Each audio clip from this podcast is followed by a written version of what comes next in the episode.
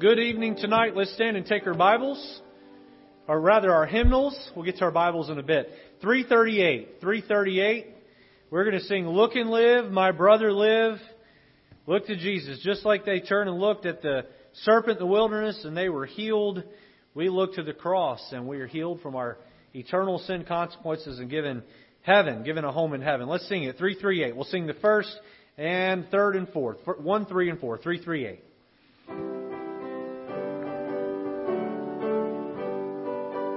I've a message from the Lord, hallelujah. A message unto you I'll give. Tis recorded in His Word, hallelujah. It is only that you look and live. Look and live, my brother, live. Look to Jesus now and live. Tis recorded in His Word, hallelujah. It is only that you look and live. Sing it out on that third. Life is offered unto you, hallelujah. Eternal life thou save have. If you'll only look to Him, hallelujah. Look to Jesus who alone can save. Look and live, my brother, live. Look to Jesus now and live. Tis recorded in His Word, hallelujah. It is only that you look and live. At White Oak Baptist Church, we are equal opportunists. So we're gonna, when we get to the chorus this time, we're gonna say, "Look and live, my sister, live," because you you gals need to look and live too. Amen. So we'll get the ladies in here. Verse 4, here we go. I will tell you how I came, hallelujah, to Jesus when He's me whole. Twas believing on His name, hallelujah. I trusted and He saved my soul. Look and live, my sister, live. Look to Jesus now and live. Tis recorded in His Word, hallelujah. It is only that you look and live. And welcome to Wednesday evening Bible study at White Oak Baptist Church. I'm so thankful that you uh, take the time to make it out uh, here. And uh, as we study the Word of God together and get to know Him better. Brother Joe, if you could bump me down just a hair, I'm ringing up here on the platform. I appreciate that. All right. Um, uh, have you had a good week so far? Are you blessed? Life, uh, life doesn't always throw at us what we want, but it always throws it better at us than we deserve. Um, we had a man, a man I worked on staff with. You'd say, "How you doing, Doctor Berg?" And he said, "Better than I deserve." Amen. The people that are falling through the flames of hell right now, they would trade places with you in an instant. So keep that perspective as you go through the week. No matter how tough times are, uh, you have Jesus and you have a future in heaven. And, uh, you know, we'll get to heaven one day and we'll turn around and look back on life's difficulties and we'll say, it, it was so short compared to how long heaven is. And that's what matters. So, whatever medical pain or relational pain or whatever struggle you're going through, uh, we have a God who loves us, who saved us, and is going to make us whole. Anybody tired tonight? All right, if you raise your hand, I'm going to be watching you. So no snoozing. All right. Let's uh, let's greet each other. We'll come back and sing that chorus in just a moment.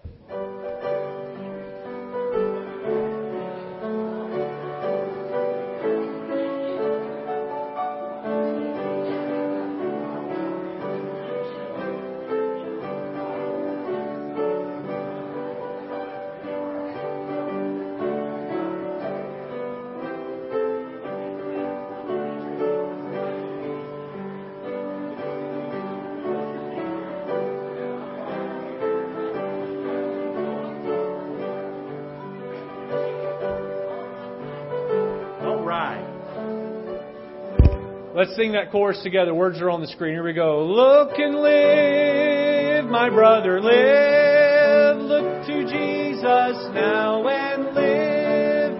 Tis recorded in His Word, hallelujah. It is only that you look and live. Let's go to the Lord in prayer and ask Him to bless our service today. Brother Mark, please open us.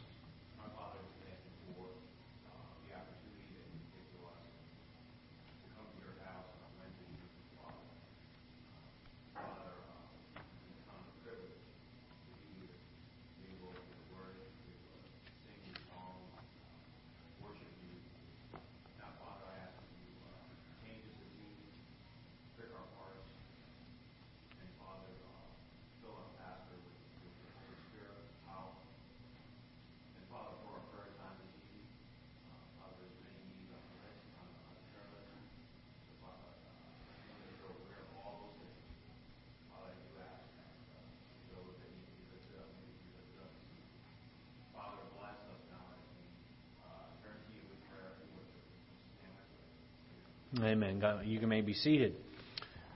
All right. If you uh, have a prayer request slip that's been filled out and you're ready to turn that in, if you'd hold that up, and if you need a prayer request slip, you'd quickly um, raise up an empty hand and write fast, but yet legible. Fast and legible. Anybody need a prayer request slip or have one that's filled out?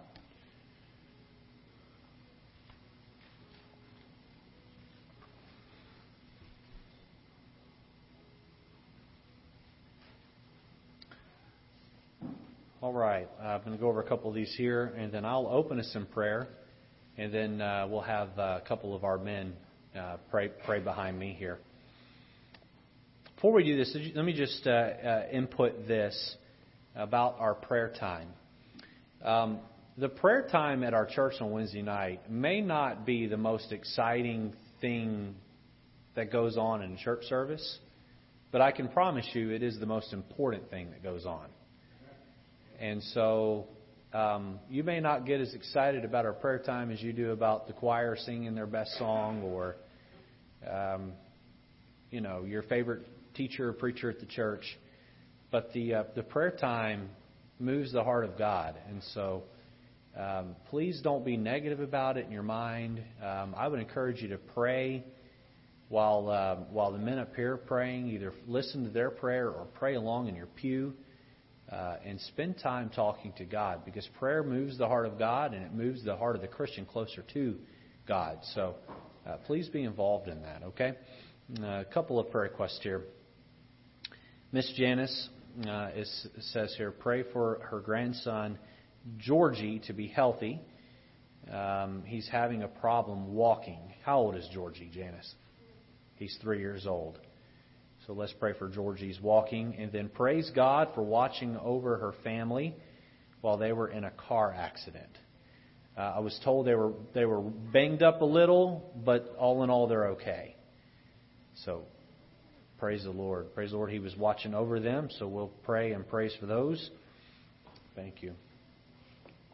And then Marcia is asking prayer for unsaved uh, loved ones for their salvation and then plans for the starting of our Christian school, and then for the Lord to teach her how to be an effective soul winner, and then guidance, direction, and strength with many responsibilities. So we'll be praying for those. And then Maureen uh, Gizerni, pray for my aunt. Do you say aunt or aunt? Okay, I want to get it right. Pray for my aunt and uncle as they determine whether or not my uncle can come home or go to a nursing home my cousin Joe with uh, kidney. Uh, he has only one and needs healing, so he's having kidney problems. I gather. Sepsis. That's right. Okay. I believe we have a Joe in the bulletin as well, but this is a little bit more dealing. This is a little bit more detail. Thank you. So he's down to one kidney and he really, really needs healing. So we'll pray for uh, Joe and these needs. Any other prayer requests out there? Rose.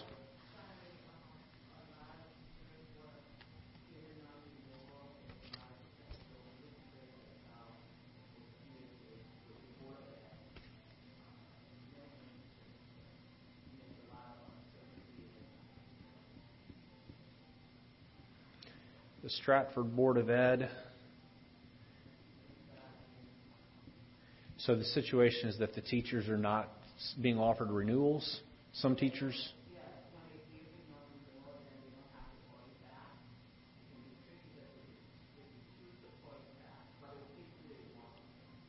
Okay. Okay. So we'll just pray for the Board of Ed and teachers. Uh, I know if any of you follow this, um, it was a big debacle that bled over uh, well into this school year, and it was looking like many teachers were going to get cut and lose their job at the Christmas break, and I guess enough pressure was put on folks to make that not happen. But nonetheless, um, you know, the calendar moves on, and you get get ready to do it all over again for the next school year. So um, there's some um, leadership needs at the Board of Ed. So we'll be praying that God provides the leadership there to um, uh, to take care of these issues. Okay, we'll take these to the Lord in prayer, and then I'll have uh, Brother Mike come up and uh, continue the prayer time. Let's pray, Lord. Any, by the way, any men that want to come up and kneel and pray, I encourage you to do that. Lord, thank you for loving us for being a God who showers blessings on top of us. And Lord, um, as many weather days as we've had that uh, have been uh, cold and unpleasant, today was a beautiful day. And you make all of them, and they're all great. But Lord, I know that from a weather standpoint, today was quite enjoyable. And we just want to stop and thank you for that. And Lord, thank you for being so good to us, for never ceasing to Give us your compassions. And as Lamentation says, they're new every morning. Great is your faithfulness. Thank you, Lord. Thank you for that. that. Lord, we want to come before you tonight with hearts that are pure and clean, free of sin. So, Lord, wash us mentally and spiritually. And, Lord, forgive us where we have failed you. Help us to walk before you worthy. And, Lord, um, I pray that our prayer time tonight you would uh, be pleased with and that you would attend this meeting, that uh, your Holy Spirit's presence would move amongst us. And Lord, draw us to closer together as a church family draw us closer to you. And we bring several prayer requests uh, before you this evening and ask that you uh, consider these and that your will be done in each one of them. We do pray for Maureen's uncle. Uh, who is uh, struggling with sepsis or rather, uh, who, who is looking for the next step with his health, whether he should go home or go to a nursing home. And Lord, a lot of tough decisions need to be made, and I'm sure this is a scary time uh, for this aunt and uncle of Maureen. So, Lord, uh, give them the wisdom to know how to make that decision. And Lord, lead and guide them with that. We also pray for her cousin Joe with a sepsis and down to the one kidney that's uh, that's not working right. Lord, heal his body and give him that back. Help him, Lord, to know that you made him healthy, that you brought that around. And so, Lord, touch him and, and heal him. And then, Lord, we pray for the many prayer requests brought here by our sister, Marcia, uh, the unsaved loved ones that she's burdened about for salvation. Lord, would you work uh, in those hearts? Lord, it was neat to see many of her loved ones trust you for salvation at her mother's funeral just a couple of weeks ago. And those that did do that, would you help them to take those next growth steps? But then, Lord, for those that are holding out and have yet to do that, no doubt the seeds of the gospel have been planted in their hearts. Would you help those to develop and grow, and may the fruit of salvation uh, make itself evident in their life very soon? We also pray for the start of our uh, Christian school down the road. Would you continue to allow the pieces of the puzzle to fall into place, so Lord, that we can have a, a place to train the next generation up uh, with a Christian education that's Christ honoring and Christ centered. And then, Lord, uh, we pray for uh, our sister Marcia. She desires to be an effective soul winner. And then also for guidance and direction and strength with the many responsibilities that she carries. And so, Lord, fortify her and strengthen her and make that clear. And then we take time to pray for uh, Miss Janice's grandson Georgie, who's having a, a tough time walking at the age of three. And so, Lord, whatever is hindering him from walking, whatever that medical problem is, Lord, we ask that you would take that away and give him strength in his legs. And then, Lord, we also praise you for putting your hand of protection around her family. during a, a car accident.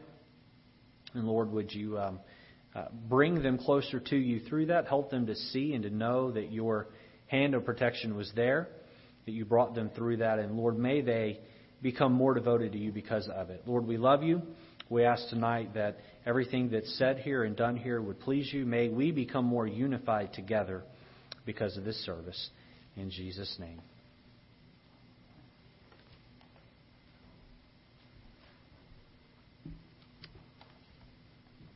Father, we thank you for a, a, beautiful day. We thank you that we can assemble here.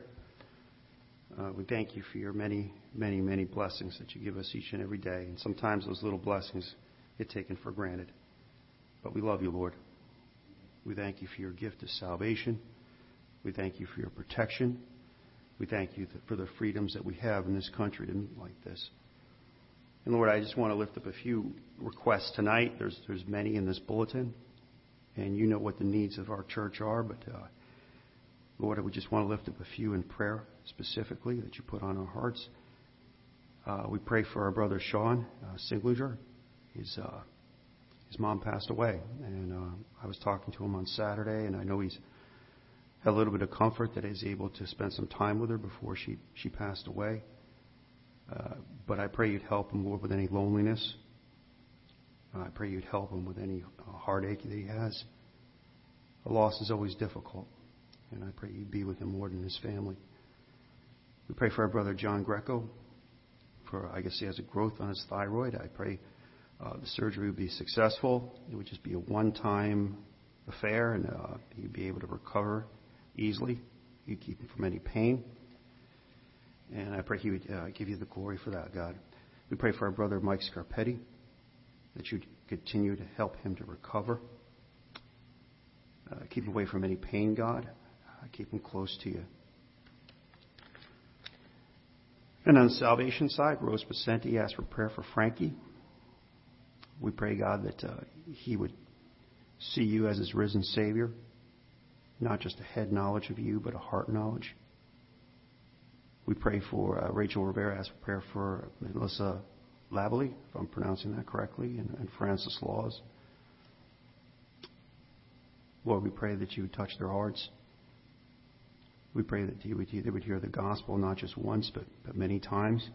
Send a soul winner their way. Help them, God, see the truth of your word. Brother Jeff Sturma asked for prayer for Bill and Len Sturma, Jeff's brothers. I know Jeff was, I'm sure he's witness to them, uh, but I pray your word would take effect in their hearts, God. I pray they would look to you for eternity and not trust in their, their good works or uh, all the other things that people trust in. Lord, we pray uh, for our government leaders. We pray for our, specifically tonight, I pray for our Vice President, Mike Pence. I understand he's a Christian man.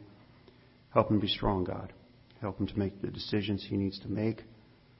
Uh, wise decisions for our country, not just things that are expedient or things that would benefit him or the president, but uh, to do to do your will. And I pray you give him the strength he needs, Lord. I can't imagine the, the pressure that's on our, our top government leaders. For our servicemen and women, I pray for uh, Jimmy Levine. Help him, Lord, as he serves our country keep him out of harm's way and uh, help him, Lord, and keep his family healthy. We pray for our sister Pat Blake. I, I guess she's going in for surgery again, and I just pray you'd help her with that. Give her complete and total healing. I pray you restore uh, uh, her sight 100% and give her doctor's wisdom. We pray the same for our brother Dave Russo. Uh, I'm not sure the specifics, Lord, but I pray help him with his health uh, help him with whatever physical needs he has. And please bless him and his family. We pray for our sister Gail Grant. I'm not sure how advanced the Alzheimer's is, but I pray she would uh, still be meditating on you. I pray your presence will be known, Lord, and you'd comfort her with your Holy Spirit. The woman is such a blessing here. I pray, God, that you would just lift up our hearts for her. For our college students, I pray for Carson and Chase Barr, help them with their studies and uh, help them to do well in school. We pray, Lord, for, for guidance with a Christian school. Uh, it's a big undertaking, and there's a lot of logistics involved and a lot of uh, personnel. And Lord, we want your will. Uh, we want you to lead that. I pray you lead this church in the right direction, God. And, uh, if it is your will, you, would certainly give us the resources. We pray for uh, Robin Holly. You help her with the, the, pregnancy. I pray, Lord, that uh, you keep the baby healthy and be with her family. For our missionaries, Lord, I pray for Steve Reyes in Chile. Thank you, Lord, for his willingness to go abroad and to do your work. Thank you for his submission.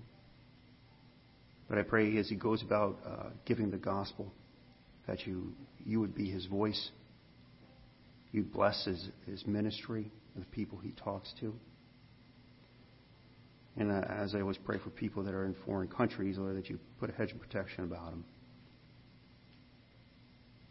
Lord, we pray for uh, Millie Dorn. We pray that you continue to, to help her.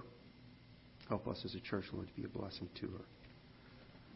And Lord, we pray that you bless the service tonight and be with our pastor as he teaches from your holy word. Help us to uh, put aside any concerns or cares that we have, Lord, and focus on you. We ask these things in Jesus' name. Amen.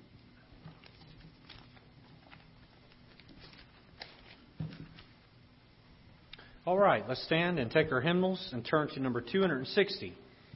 And we'll sing, What a Friend We Have in Jesus, all our sins and griefs to bear. 260 we'll sing the first and the third verses.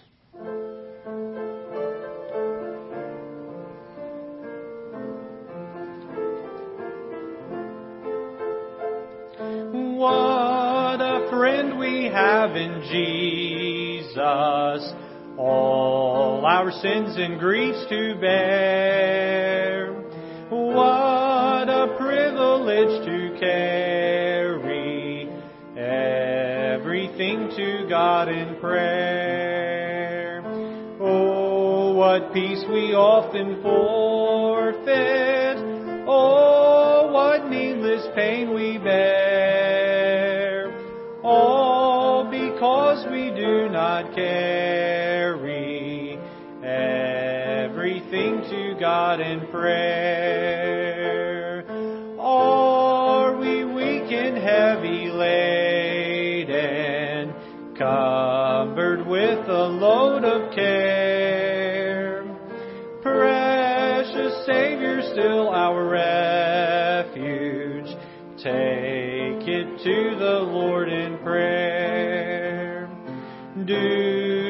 Friends despise, forsake thee?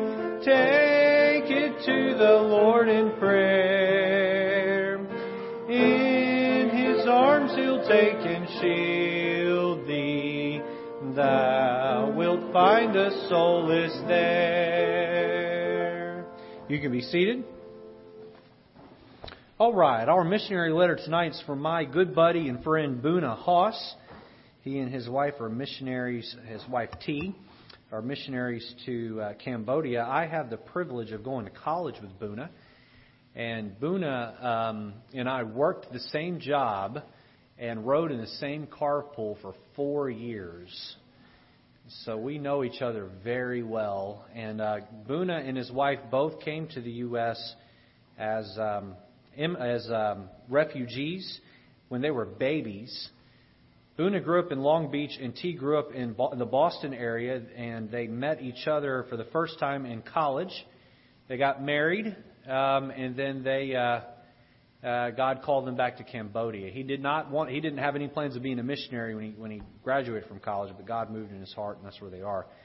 And so it's good to catch up with Boona by way of letter by Brother Haas through letter here. So I'm going to read the letter. You can watch the pictures up there. Uh, some of those will correspond with the letter here. It says, A picture is worth a thousand words. I get a bittersweet feeling every Friday evening when we have to say goodbye to our brothers and sisters in Christ in Ramdang village. Our hearts are blessed by the faithfulness of these national believers who are often persecuted and ridiculed for their newfound faith. God is faithful. Here are some new updates. Uh, first, grateful to see the new believers' continued spiritual growth, which is evident by their lips and their lives. Next, uh, 47 years old. Uh, I'll probably mess some of these names up, but I'll give it my best shot. Uh, Sokim, 21 years old, and Sovana, 30 years old, all believed on Jesus. The spiritual growth of these uh, new believers in Ramdang village. Next, uh, Poch, 16 years old, is a deaf teen who has been attending our Bible study. Please pray for her to be saved. And then the next one here, please pray for Liab, Vanek, uh, Bunna, Sok Jr., and Yin to be saved. And then it says, Thank you for praying for Ivan's salvation. This past Sunday, Ivan Musto's name was written down in the book of life. After several sessions and many hours of salvation studies, he on his own called upon the name of the Lord to save him. Praise the Lord. It's a joy to see Ivan start coming to church. Please pray for our weekly time of uh, Bible study together. Pray for him to grow in grace and truth. Uh, next here, John Kusi, uh, who is Canadian, was saved three years ago through our ministry here. It's a joy to see John grow in his relationship with Jesus these past three months. Through much prayer, Bible study, counsel, discipleship, and especially his personal study of the Bible, God's process of sanctification is at work in his heart and mind. What a joy it is to see him at just about every one of our services. Also, please keep uh, his wife Allie in prayer. She made a profession of faith a couple of years ago, but seems to be struggling spiritually. They will be heading back to Canada soon. Please pray that they will get into a good church and stay faithful to the Lord. Please pray for Saray Pav to be saved. She is a young mother living apart from her family and going to college in the capital. A few months ago, she came to church for the first time with some really great questions about God. We challenged her to seek to know the one true God. The Holy Spirit's conviction is evident as she has been uh, uh, searching to know the truth uh, since that conversation. It was a joy to see her contact T and come to trust, uh, uh, come to church rather this past Sunday. We will be meeting with her soon for a salvation study. Please pray for her to know the only true God. And then it ends. Please join us in prayer for our second annual family camp that will be held on uh, May 15th or May 12th rather through the 15th. This is probably our single biggest event of the year. This year's theme is that God may be glorified. I wanted to close by saying God is good. We also want to say thank you for your continual love, prayers, and financial support. God bless you, Buna and T. Hoss. So, very thankful for the Hoss's work, and we're going to spend a moment in prayer here asking God to bless their family camp. Men, you can come forward as we prepare to collect this evening tithes, this evening's tithe, tithes, uh, uh, offerings and faith promise giving. We'll go ahead and pray. Lord, I ask that you would be with the Haas family as they serve you in the Cambodia. Lord, they've given their lives to uh, serving folks who um, are confused about how many gods there are and who the one true and living God is. And Lord, what a great sacrifice it is for one of them to get saved, as their oftentimes their families disown them. And uh, Lord, uh, it is a it's a true decision that's made. It's, it's not one that's made quickly uh, or uh, with any sort of shallowness to it. So, Lord, we pray that you give them great fruit as they continue to sow the seeds of the gospel. And, Lord, be with their family camp as that's coming up here in just a few short days, May 12th to the 15th.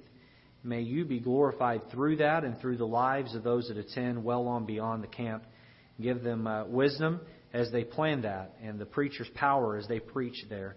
Be with our rest of our service this evening. Bless the money that's collected. May it further the gospel both here and abroad. In Jesus' name, amen.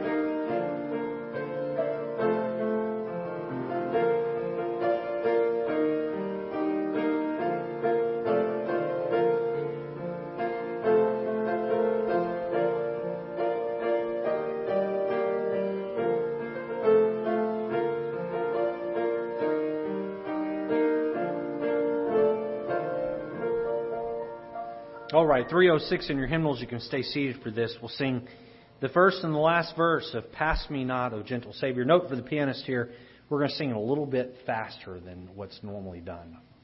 306.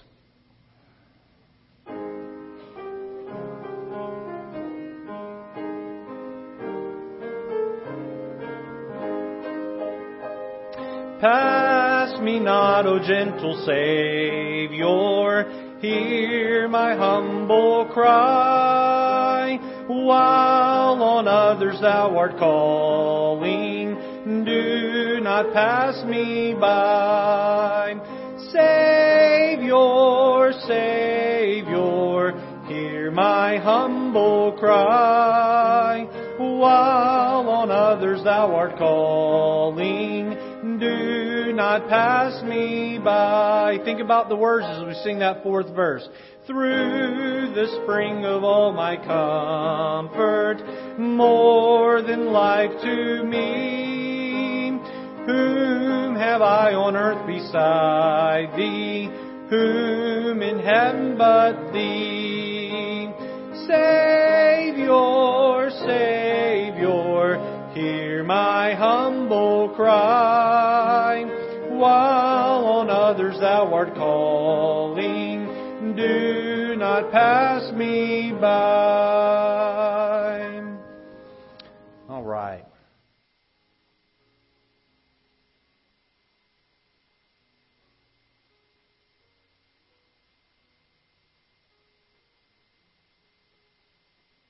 All right. Romans 1 tonight. Romans 1. And we'll be uh, in the book of Romans for the next two, possibly three weeks. And looking forward to this study. Once you've found it, uh, uh, we're going to read from 14 down through verse 18. So you can stand for the reading of God's Word once you have it there. And if you can't find it after a few seconds, just stand up, look like you know what you're doing. Amen.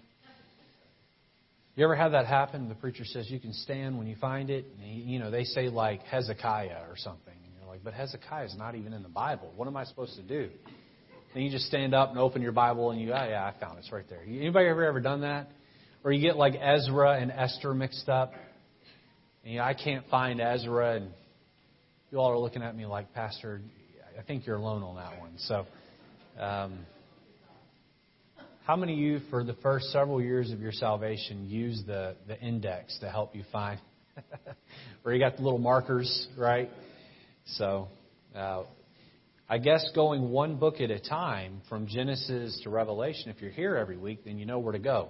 All right, Romans 1 14 through 18, the Bible says, I am debtor both to the Greeks and to the barbarians, both to the wise and to the unwise, so as much as in me, I am ready to preach the gospel to you that are at Rome also. For I am not ashamed of the gospel of Christ, for it is the power of God unto salvation to everyone that believeth, to the Jew first and also to the Greek. For therein is the righteousness of God revealed from faith to faith, as, as it is written, the just shall live by faith. For the wrath of God is revealed from heaven against all ungodliness and unrighteousness of men, who hath the truth in unrighteousness. So, this title of the study through Romans is going to be Unity through Understanding. Unity through Understanding. Let's pray. Lord, as we endeavor, embark on a journey through Romans in the next few weeks, and we get the highlights of the book, the main points of the book, Lord, I pray that you would um, unify our church even greater. I think of that verse in Amos Can two walk together except they be agreed? And Lord, I believe that we have like minded folks that make up the core of this church. But Lord, with the expulsion of sin from our hearts and a deeper unification through a stronger biblical understanding, what great could be accomplished for you in this city, in this state, and around the globe. So, Lord, teach us and show us where we can be more like you. And as we grow to be more like you, then we'll be more like each other. May we put our eyes on you and make you the goal. In Jesus' name, amen. You can be seated. So, the book of Romans uh, was authored uh, by the Holy Spirit and through the hand of the Apostle Paul. Look at the verse 1 there of Romans 1. Paul, a servant of Jesus Christ, called to be an apostle, separated under the gospel of God. Really quickly, really quickly here. Uh, the, uh, the term apostle. If anyone today tells you that they are an apostle, uh, ask them one question Have you seen Jesus Christ in the flesh?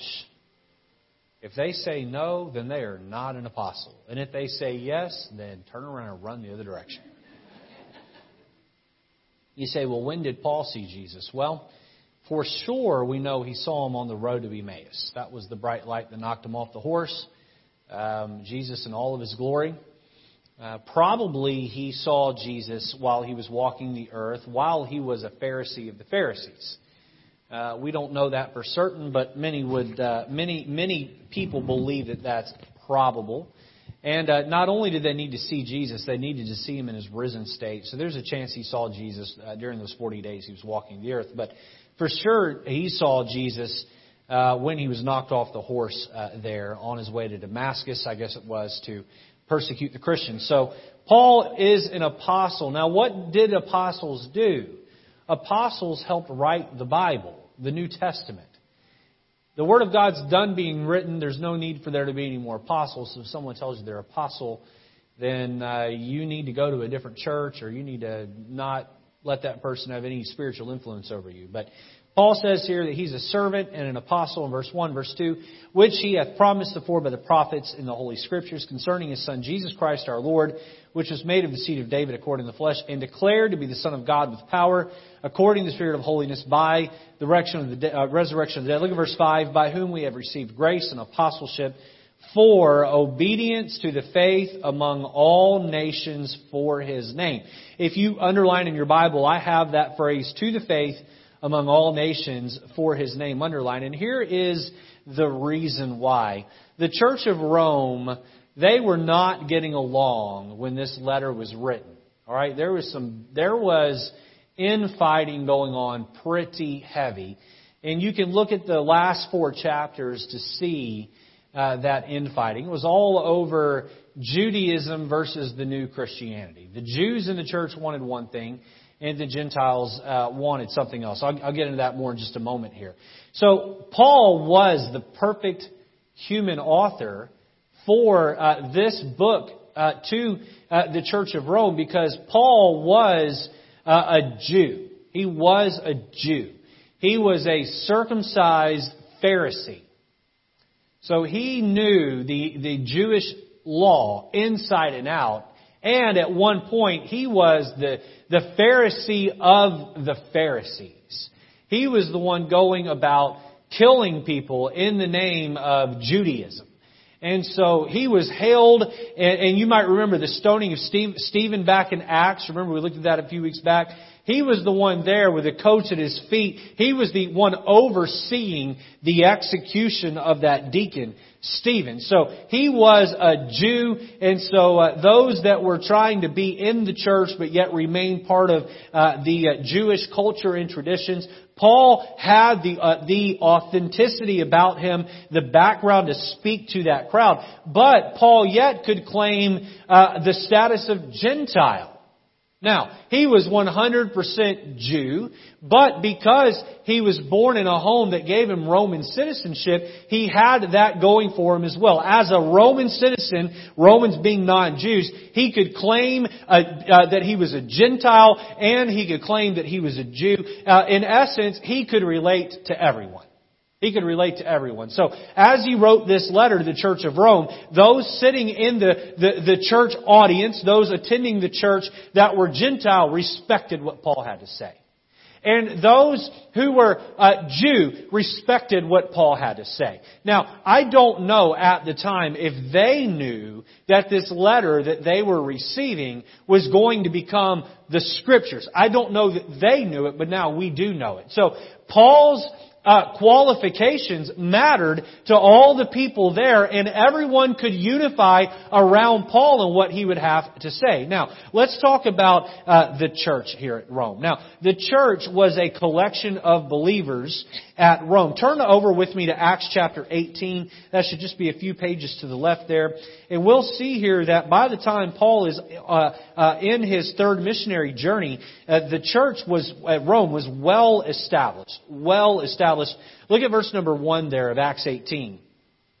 It says there, after these things, Paul departed from Athens and came to Corinth and found a certain Jew named Aquila, born in Pontus, look here, lately come from Italy. All right, so he's from the church at Rome, lately come from Italy, with his wife Priscilla, because that Claudius, that was the emperor of Rome, had commanded all Jews to depart from Rome and came under them. So why did Paul cross paths here with uh, with Aquila and uh, his wife Priscilla. Why did he cross paths with them? Be- the reason was because uh, uh Claudius, the emperor, emperor had kicked all the Jews out of Rome. So here's the history of the church at Rome. And this is so important to understanding the background of the book here. Okay, so what happened was uh, the, the church at Rome started. You had Jews and Gentiles mixed together that made up the church, and it was like oil and water. They really weren't mixing.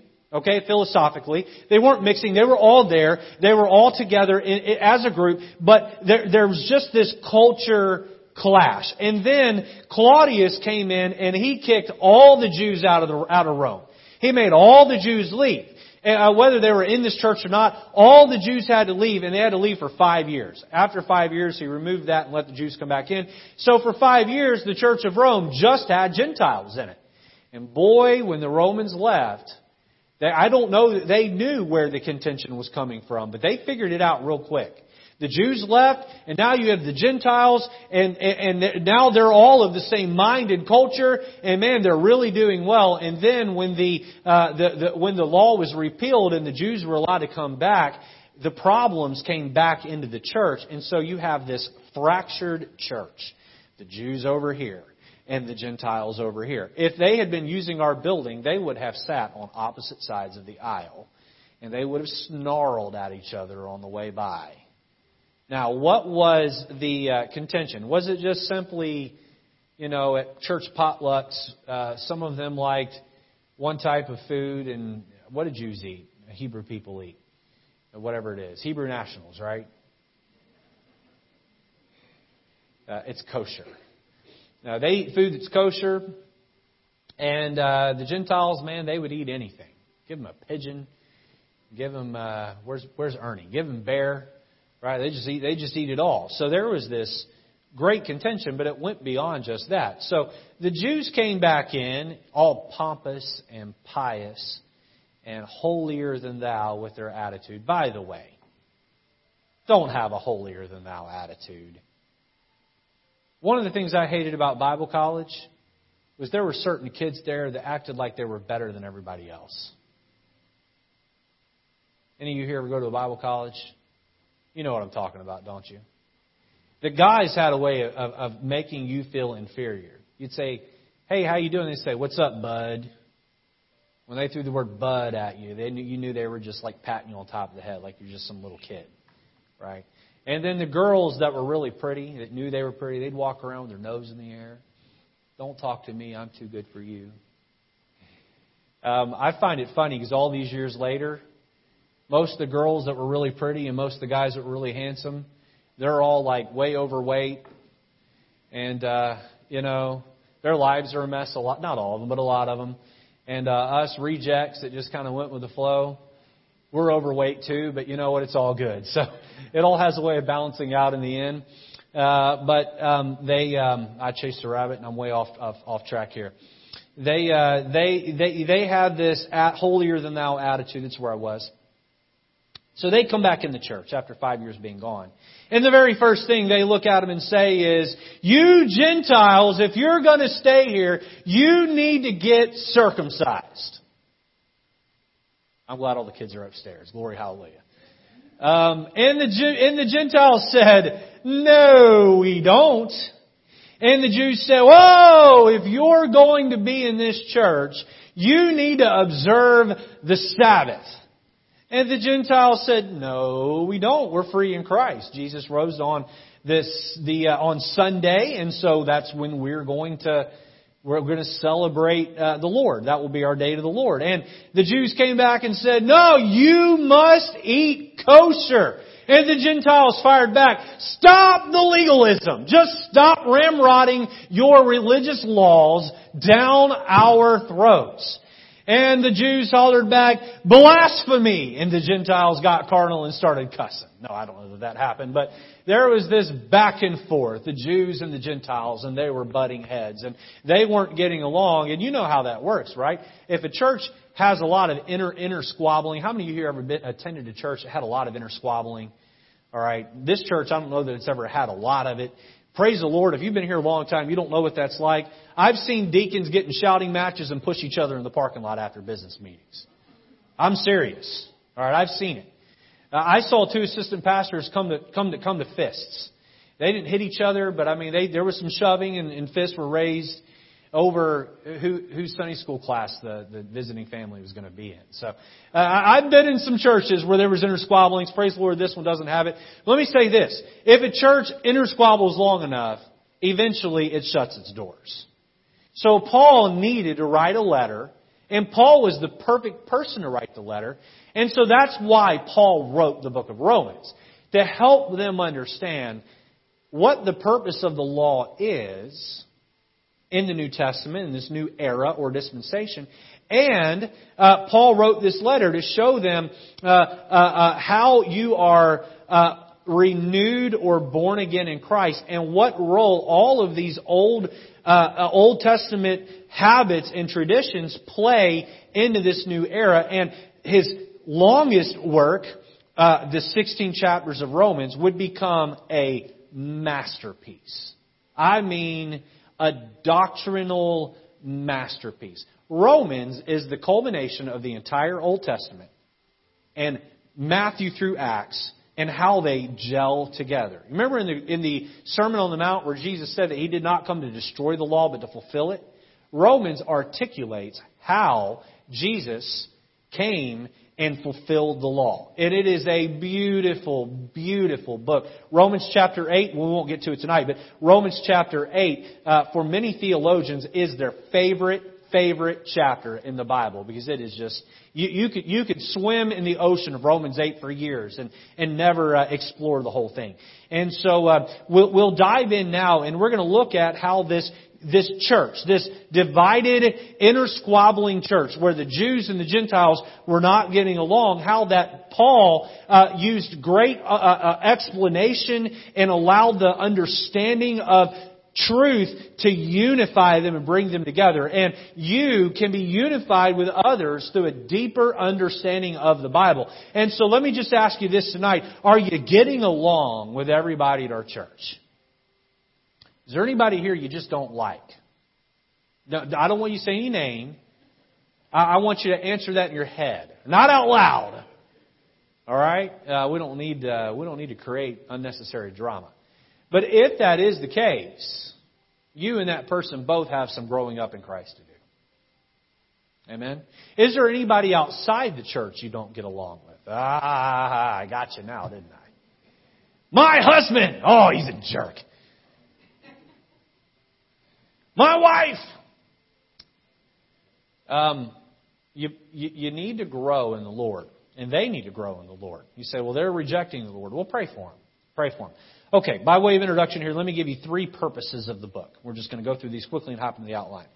The first purpose of the book of Romans is to uh, inform on the salvation doctrine.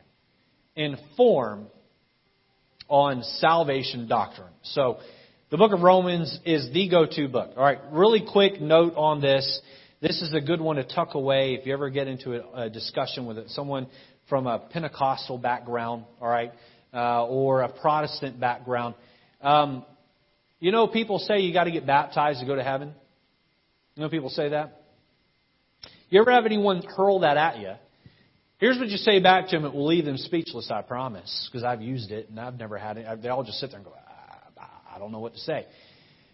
tell them that the book of Romans is the go to book on the doctrine of salvation. Okay?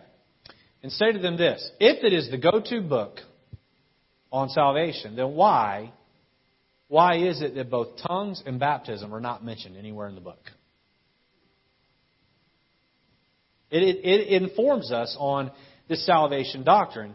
Baptism and speaking in tongues, nowhere in the, in the book. You'd think if God wanted to include that as part of the salvation process, you think He may have had that put in Romans. So it's not in there because it's not part of it. So it informs on salvation doctrine, and we'll be looking at that in depth here in a minute. All right. Second thing it does is it inspires unity. Okay? Inspires unity. And the third thing, thing it does is it intensifies world missions. Now, what Paul wanted to accomplish through this letter was to inspire unity so that he could use this church as a launching point into Spain to get the gospel to the Spaniards. Now, it didn't end up working out that way, but that was part of the intent in writing this letter. So, intensify world missions. All right, let's jump into the outline here. Number one, notice the confirmation of God's righteousness. The confirmation of God's righteousness. Now, let me define the word confirm for you in in the sense that I mean it here. Go ahead and put that up there for me. It's on the screen. To establish the truth, accuracy, validity, or genuineness of, corroborate, verify. Okay, so God is going to use the hand of Paul uh, to confirm or reveal or establish or, uh, or verify the righteousness of God. All right, so the confirmation of God's righteousness. And this is going to be, this is going to sum up, uh, that point sums up the first four chapters of the book of Romans. All right, letter A, notice His righteousness. Speaking of God, His righteousness. The very first thing it does is it reveals His power to save. It reveals His power to save. Look with me at chapter 1, verse 16 again. It says, Therefore, I am not ashamed, chapter 1, verse 16, I am not ashamed of the gospel of Christ, for it is the power of God, the power of God, the power of God unto salvation, to everyone that believeth, to the Jew first, and also to the Greek. So what is, what does the righteousness of God accomplish? And that word righteousness is a really, really rich Old Testament term. And with it, that idea of the righteousness of God as it is uncovered or revealed or confirmed to those who study and understand the Bible, what comes with God's righteousness is incredible power. Incredible power. Did you ever stop and think about how much power it takes to wash away your sins and save your soul? To, to change or alter your destination from hell to heaven. That's a lot of power. So how much power is packed in the righteousness of God? Well, enough power to save me and to save you and to save any, any sinner anywhere on the planet that's ever uh, uh, been born. So uh, Paul says here, I'm not ashamed of this gospel. And so I won't harp on that, but stop and ask yourself, are you ashamed? Of the gospel, the good news of Jesus Christ? I sure hope not. Uh, it, so what does uh, uh, what does the righteousness of God do? Well, it reveals His power to save. Next, notice it reveals His perfect righteousness. His perfect righteousness. Look down at verse 17. For therein is the righteousness of God. Here it is, revealed or confirmed or uh, verified uh, from faith to faith, as it is written. The that next word, read it out loud with me. The just. Again, the just shall live by faith. So those who are just, and where do we learn that justice from? We learn it from God. Why? Because He is perfect. His righteousness is without flaw. It is just and it is fair. I had someone ask me on Sunday after church. They said, if God is so loving, how come He ordered the Israelites to kill so many people in the book of Deuteronomy? How many of you glad that you didn't get asked that question? Um, how many of you ever wondered about that? Anybody ever wondered about that? That's a, that's a, that's a valid question, wouldn't you say? Well, here, and listen, again, the point I'm making here is that God is perfect. He's just, and He is fair. You'd say, well, it's not fair to have him wipe, have him use the Israelites to wipe out an entire race of people or an entire uh, population of people out of a city. You might remember that God had Samuel tell Saul to wipe out King Saul, to wipe out the, Amal, uh, the Amalekites. Remember that story? Well, here's the answer to it. God is the giver and taker of all life. Anybody that dies, God has killed them. You understand that? God can give and take life back as He chooses. In essence, He owns it and He leases it to us. We do, we do not own our own life. You don't own your breath. God owns that, and He can take it back whenever He wants. He can take it back from any group of people that He wants, and He can use whatever means He wants to. So that's part of the answer. The other part of the answer is that God also is ever knowing. So God can look at a group of people and see how that the sin of the fathers is going to affect three and four generations, and then the sin of those fathers, four generations, is going to affect the, the next four generations, and it's going to have this long-term impact on world history that's going to be negative. And God can look down and say, I have enough grace on future generations to wipe this group of people out so as to save thousands and millions of people from a life of pain. And so God, through His grace, sometimes had that happen in the Old Testament. By the way, a lot of times when God had these groups of people wiped out, there were things like incest happening, dads marrying daughters, there was sodomy happening, and, and, all the diseases that are spread from that. And so God is allowed to do that because God is ever knowing. But what I'm getting at here is that this tells us that uh, the righteousness of God is revealed from faith to faith, as is written, the just or the fair shall live by faith. Who is the ultimate one that is just and fair? Well, it's God. So, uh, what does His righteousness do? Again, the point of chapters 1 through 4, uh, Paul is beginning to lay the groundwork out to unify this church. He's uh, very methodically and carefully articulating some vital truths to help bring this divided church together, intellectually unite them, and he begins by harping on God's righteousness. Uh, uh, and he says in chapter 1 that it is revealed. Now, the third thing I, I want you to note about the righteousness of God is that it reveals God's passion against sin.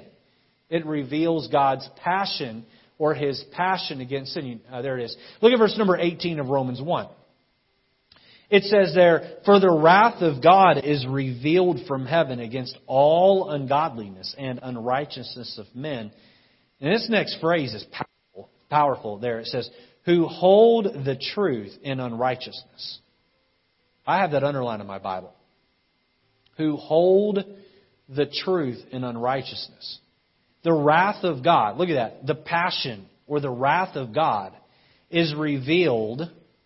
We can see the wrath of God, and we're going to get this in a minute. I want you to really, really focus in and understand verse 18 because it lays, it lays for us the foundation of, of what's taught and preached so much out of Romans 1, uh, which is the downward slide into a reprobate mind. Uh, uh, and so how does that come about? Well, it comes about because that is in effect, in effect the wrath of God or the passion of God being revealed against those who live ungodly and unrighteous. And what do they do? Notice the legal term here. They hold the truth. They hold the truth in unrighteousness. What are they doing? They're, that's a legal term. You hold something in contempt of court. They're holding the truth, they're, they're, they're taking it captive, and they're holding the truth in unrighteousness. Now, how do they do that? Well, um, verses 19 down through verse 32 explain that. And Paul, again, remember the context of, of what's being written here. Paul is trying to help this, this divided Gentile Jew church unite.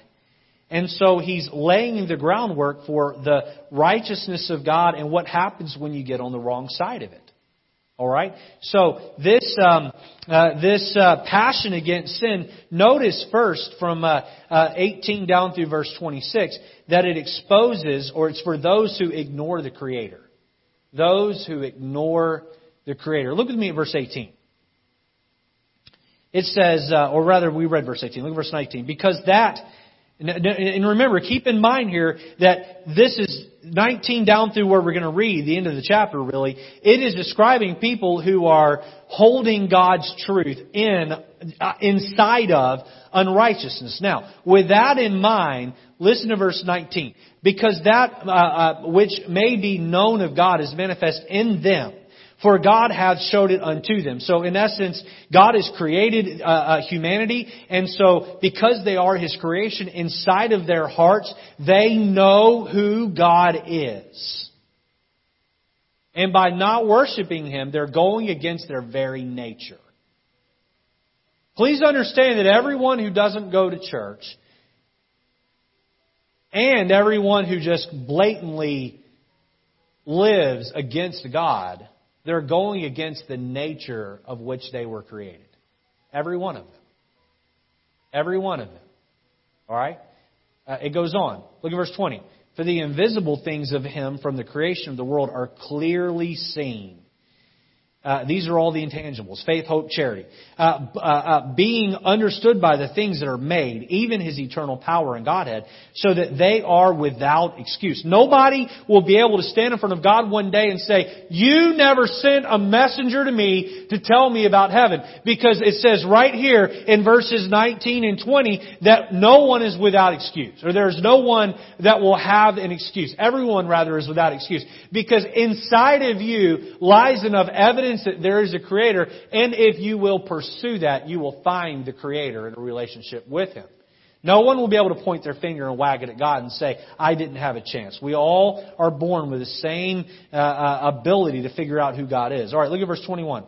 Because that when they knew God, they glorified Him not as God, neither were thankful. Look at the downward spiral here. They go from knowing but uh, God but not glorifying Him, and then they uh, cease to be thankful. The third step, but, beca- but became vain in their uh, imagination, and their foolish heart was darkened. That's the result of the third step, verse 22. Professing themselves to be wise, there's the fourth step.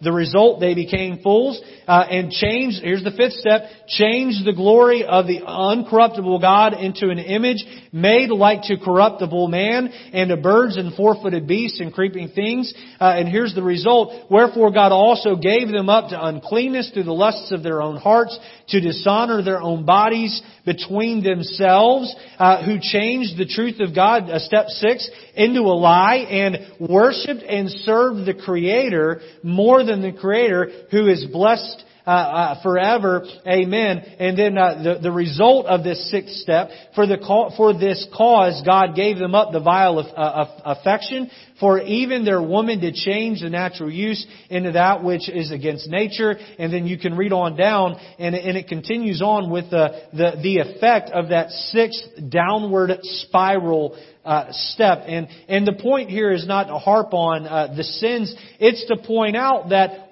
that when we ignore the righteousness of God, humanity becomes perverse and broken. Perverse and broken. Now, we look at the world around us, and it is perverse and broken. Now, I want you to think in context of you being in this church in Rome and you've gotten this letter. And you're a Jew, right? You got the Jews and you got the Gentiles. So the Jewish man gets up and he's reading and he says, See here, see here. He gets to the end of chapter 1. This is describing all of the other nations because they are heathens and they are godless. You Gentiles have a background of this right here, but not us Jews because we've been inside of Judaism, inside the law. We don't have problems with all of the things described here. And then they get to chapter 2. And Paul is going to come back at the Jews and get them. Notice there, not only do, uh, uh, those that hold unright, hold the truth in unrighteousness, uh, that those uh, that crowd are those who ignore the Creator, but it's also those who idolize Judaism. Those who idolize Judaism. And by the way, by Judaism, you could really put there legalism. What is legalism? Is legalism Please, please hear me right here, because many people misdefine legalism. They want to claim every independent Baptist church is a legalistic church. Legalism, by the very pure definition of legalism, is a church that teaches that you get to heaven through your good works. That's legalism. By following a rigid structure of rules. That's legalism. Legalism is not holding standards too high. Legalism is not cramming my standards down your throat. I don't do that. There are Baptist pastors that do that. I don't do that. But if I were to do that, that does not make us a legalistic church.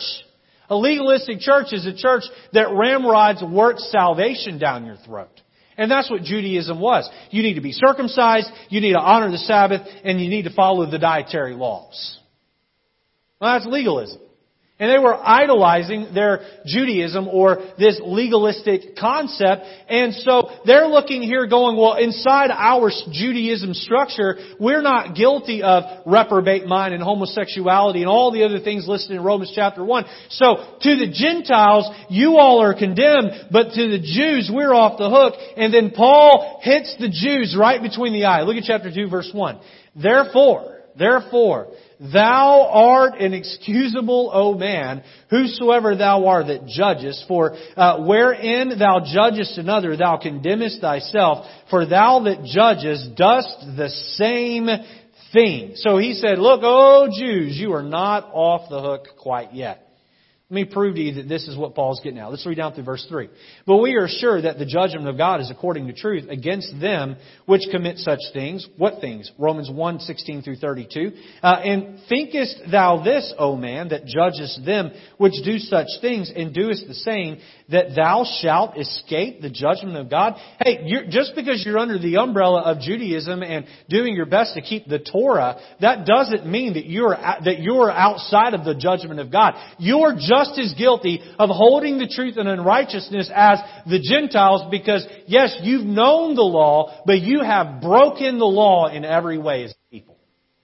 And for that, for that, you are guilty. Look at with me at uh, verse 17. And Paul goes on here. Look at verse 17. Behold, thou art called a Jew. Again, this is aimed at the Jews. And, and, and, you'll see that more as we read from 17 through 25. Behold, thou art called a Jew, and uh, restest in the law, and makest thy uh, boast of God, and knowest his will, and approvest the things that are more excellent, being instructed out of the law, and art confident that thou thyself art a guide of the blind, in light of them which are in darkness, an instructor of the foolish, a teacher of babes, which uh, hast the form of knowledge and of the truth in the law. Uh, thou therefore which teachest another. Teachest thou not thyself? Thou that preachest a man should not steal. Dost thou steal? Thou that sayest a man shall not commit adultery. Dost thou commit adultery? Thou that abhorrest idols. Dost thou commit sacrilege? Uh, thou uh, that makest thy boast of the law. Through breaking the law dishonorest thou God? For the name of God is blasphemed amongst the Gentiles through you, as it is written, For circumcision verily profiteth, uh, if thou keep the law. But if thou be a breaker of the law, thy circumcision is made uncircumcision. He said, hey, look, the purpose of the circumcision all the way back in the Old Testament in the book of Genesis was to set you apart uh, so that you would keep the law of God. But if you're going to break the laws of God, then that circumcision is become uncircumcision. And if you think somehow that you're justified through some fleshly circumcision, then my friend, if that's where you're placing the faith, then you're uncircumcised in your heart. And Paul would use that phrase multiple times as he addressed different churches.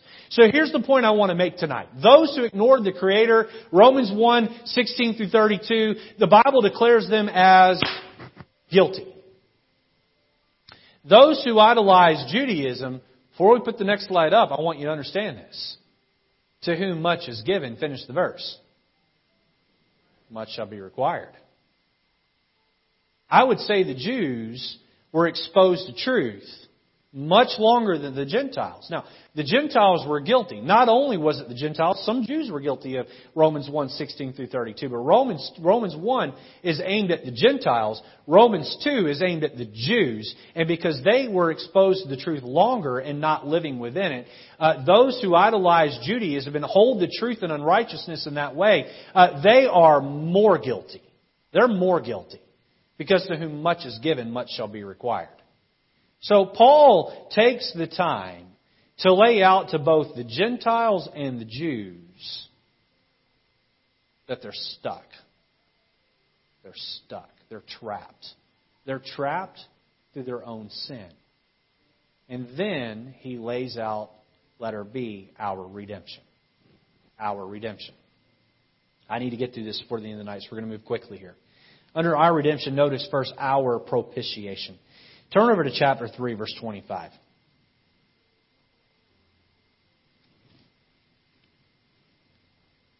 I've done sermons uh, in the month of February on uh, the, the doctrines of salvation, and we covered quite a bit of this, and uh, we'll be hitting it more next uh, the next couple of Wednesdays. But so I'll, I'll be uh, somewhat brief here. Our uh, notice here in verse 25 of Romans chapter 3, the Bible says, whom God hath set forth to be a propitiation through faith in his blood, to declare his righteousness for the remission of sins that are past, through the forbearance of God. Now, this is really neat, all right? Let me define for you a couple words here. First, the word propitiate. The word propitiate means to make favorably inclined, appease, conciliate. Conciliate. All right? Uh, that word conciliate, to overcome the distrust or hostility of. Placate, win over. Go back to the definition of, um, uh, uh, was it propitiate? There it is. Okay. To make favorably inclined, appease, uh, conciliate. Who needed to be appeased on our behalf? God in His wrath, which was laid out in Romans 1. The passion, the righteousness of God. Don't miss this. The righteousness of God drove the wrath toward our sin. He's so righteous that he hates our sin. Romans 1:16 through 32 articulates the sin of the Gentile nations. Romans 2 through uh, the beginning of Romans 3 articulates the sin of the Jewish nation. Shows that we're stuck. Shows that we're trapped behind the wrath of God. That's where Paul steps in and says, but there is a propitiator. There is someone who's come between you and God's wrath and has appeased the wrath of God and made him favorably inclined. He has conciliated. Who is that person? It's Jesus Christ. Look back, look back at verse 25 with that in mind. Whom God hath set forth, speaking of Jesus, to be a propitiation through faith in his blood to declare his righteousness for the remission of sins that are past through the forbearance of God. Notice next, our justification. Our justification. That word justify means to declare righteous. To declare righteous. We talked about that uh, being a court term.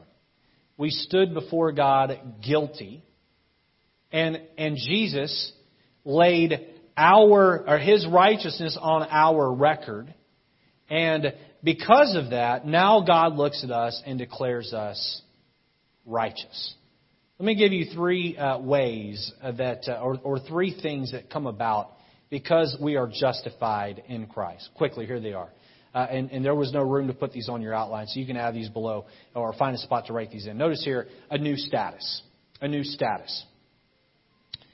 This means that we're right with God and forgiven. Look at chapter 3, verse 24 again. Being justified freely by His grace through the redemption. That's that new status. We're redeemed. Through the redemption, through that forgiveness, we have found a new footing in Jesus. And if you want to alliterate, see, uh, here, here, your preacher loves to alliterate. I, I didn't put footing here because I didn't think it was true to what I was trying to say. But footing would have alliterated this, all right? I, I I fought the urge, but I'm, now I'm, I'm losing the, the fight. Uh, the next one here is new family. A new family. Look at verse 28 and 29. Boy, this is something to get excited about. Because we were pinned behind the wrath of God, and now we're justified. We've got a new footing in Christ. We've got a new family in Christ. Look at verse 28. Therefore, we conclude that a man is justified by faith without the deeds of the law. Uh, is he the God of the Jews only? Is he not also the uh, uh, of the Gentiles? Yes, of the Gentiles also. If this was a Jewish man standing up in the Church of Rome reading this to the church, I bet he probably wanted to melt behind the pulpit right here. Yes! Of the Gentiles also. And this side of the auditorium stood up and said, ah, yeah, see? It's for us too. Let me show you this family thing. Look over at chapter 4 and verse number 3. It says, Therefore, whom saith the Scripture, Abraham believed God, and was counted to him for righteousness. Now, interesting enough about Abraham, Abraham at this point had not been circumcised. So you see what uh, Paul's doing here? He's going back prior to circumcision. He's saying Paul was not justified because of his keeping of some law. Paul was justified. Paul was justified because of his faith. Look at verse 10 and 11. Don't close your Bibles yet. We're not done. I'm, I'm almost done. Look at verse 10. Who it was reckoned when uh, he was in circumcision or in uncircumcision. Not in circumcision, but in uncircumcision. Verse 11, and he received the sign of circumcision, a seal of the righteousness of the faith which he had yet uh, being uncircumcised. So the faith came when he was uncircumcised. Well, look at here. That he might be the father of all them that believe, uh, uh, through, uh, though they be not circumcised, that righteousness might be imputed unto them also. Paul's saying here that Abraham is the father of all nations. And once you put your faith in Jesus, you're justified and you become part of the family of Abraham, Jew or Gentile. And then the last thing here, uh, so we, new, new status or footing, new family, and then new future. A new future. What is your future once you've been uh, propitiated and justified? What is that? It's to be transformed in Christ. It's that sanctification process where you're made in the image of Jesus. Are you, are you being transformed in Jesus? Is He making you into that image and likeness? I hope so. Amen. We'll continue on looking at uh, chapters 5 through the end of the book beginning next week. We have three more main points to cover. I hope you'll be here, be in your place. Let's stand to be dismissed with a word of prayer tonight. Hope you uh, have uh, grown in your knowledge of God's Word, and that will unify you with the, your, your, fellow believers in Christ. We'll pray and we'll be dismissed tonight.